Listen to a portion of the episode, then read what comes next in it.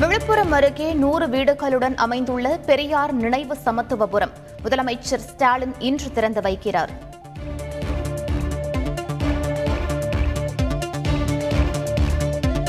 சொத்து வரி உயர்வை திரும்ப பெற வலியுறுத்தி அதிமுக இன்று ஆர்ப்பாட்டம். மாவட்ட தலைநகரங்களில் நடைபெறும் என அறிவிப்பு.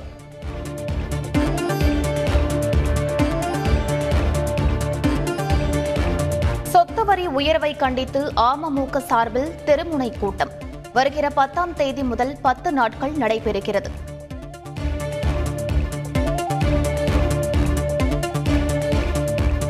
பரபரப்பான அரசியல் சூழலில் இன்று கூடுகிறது இலங்கை நாடாளுமன்றம்.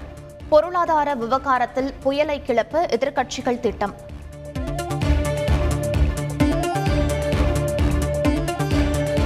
பொருளாதார பிரச்சினைக்கு தீர்வு காண அமைச்சரவைக்கு உத்தரவிட வேண்டும். இலங்கை பிரதமர் மஹிந்த ராஜபக்சேவுக்கு உச்சநீதிமன்றம் உத்தரவு.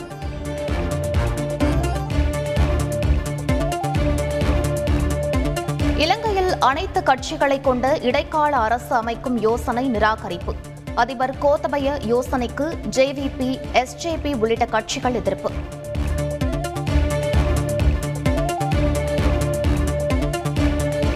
பெரும்பான்மையை நிரூபிக்கும் கட்சியினருக்கு அரசாங்க உரிமை அளிக்க தயார் இலங்கை அதிபர் கோத்தபய ராஜபக்சே அறிவிப்பு.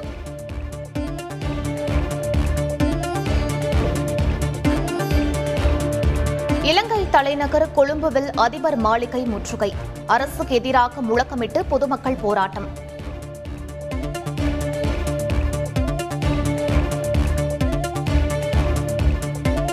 கொடைக்கானல் மலைப்பகுதியில் பரவி வரும் காட்டுத்தீ. தீயை கட்டுப்படுத்தும் பணியில் வனத்துறையினர் தீவிரம்.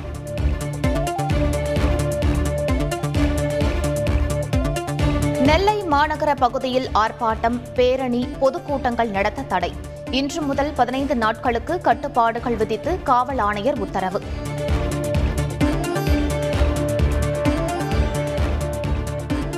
திருச்செங்கோடு ஊரக வளர்ச்சித்துறை அலுவலகத்தில் லஞ்ச ஒழிப்பு போலீசார் சோதனை.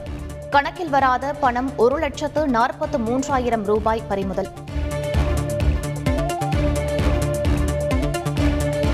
செல்ஃபி எடுக்கும்போது பாறையில் இருந்து தவறி விழுந்த புதுமண தம்பதி. கேரளாவில் நிகழ்ந்த துயர சம்பவத்தில் மணமகன் உயிரிழப்பு.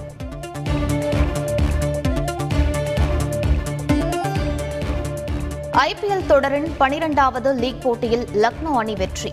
பனிரண்டு ரன்கள் வித்தியாசத்தில் ஹைதராபாத் அணியை வீழ்த்தியது.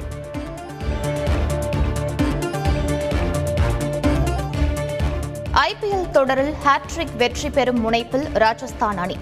பெங்களூருவுடன் பதிமூன்றாவது லீக் போட்டியில் இன்று முதல்.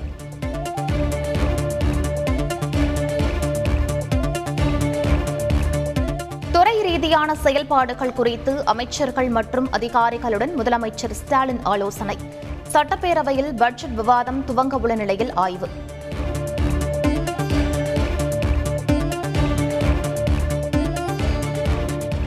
தான் முதலமைச்சராக இருந்தபோது டெல்லி பயணத்தை விமர்சித்த முதலமைச்சர் ஸ்டாலின் தற்போது எந்த காவடியை தூக்கி சென்றார் என எடப்பாடி பழனிசாமி கேள்வி. யாருக்கு யார் அடிமை என்பதை மக்கள் புரிந்து கொள்வார்கள் எனவும் கருத்து.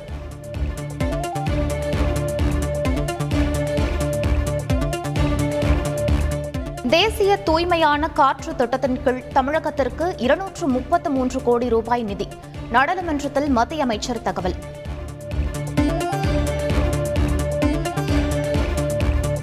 சுகாதாரத்துறை நியமனங்களின் போது கொரோனா காலத்தில் பணியாற்றிய செவிலியர்களுக்கு முன்னுரிமை. மக்கள் நல்வாழ்வுத்துறை அமைச்சர் மா சுப்பிரமணியன் உறுதி.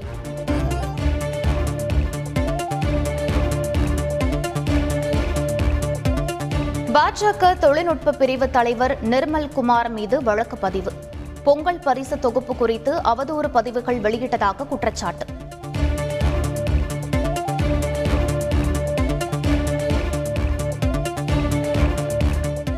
விருதுநகர் இளம்பெண் கூட்ட பலாத்கார வழக்கில் சிபிசிஐடி விசாரணை நிறைவு. கைதான நான்கு பேரும் நீதிமன்றத்தில் ஆஜர்படுத்தி சிறையில் அடைப்பு.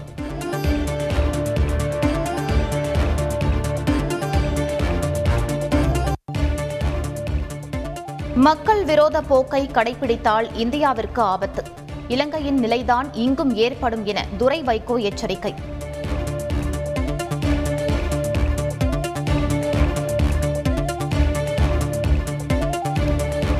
மீனவர்கள் முப்பத்தி இரண்டு பேரை விடுதலை செய்தது இலங்கை நீதிமன்றம்.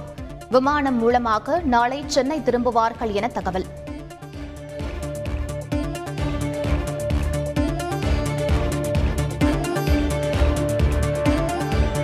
குற்றவியல் நடைமுறை அடையாள திருத்த மசோதா குரல் வாக்கெடுப்பு மூலம் மக்களவையில் நிறைவேற்றம்.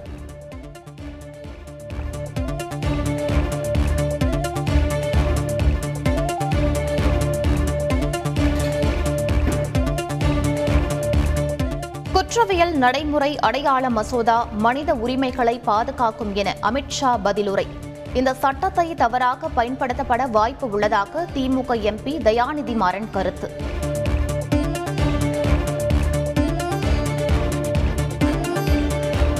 தெலங்கானா மாநில காங்கிரஸ் தலைவர்களுடன் ராகுல் காந்தி ஆலோசனை.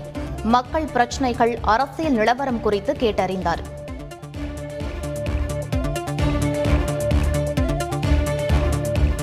பாகிஸ்தான் இடைக்கால பிரதமராக முன்னாள் தலைமை நீதிபதி குல்சார் அகமதுவை நியமிக்க வேண்டும் இம்ரான்கான் பரிந்துரை செய்துள்ளதாக தகவல்.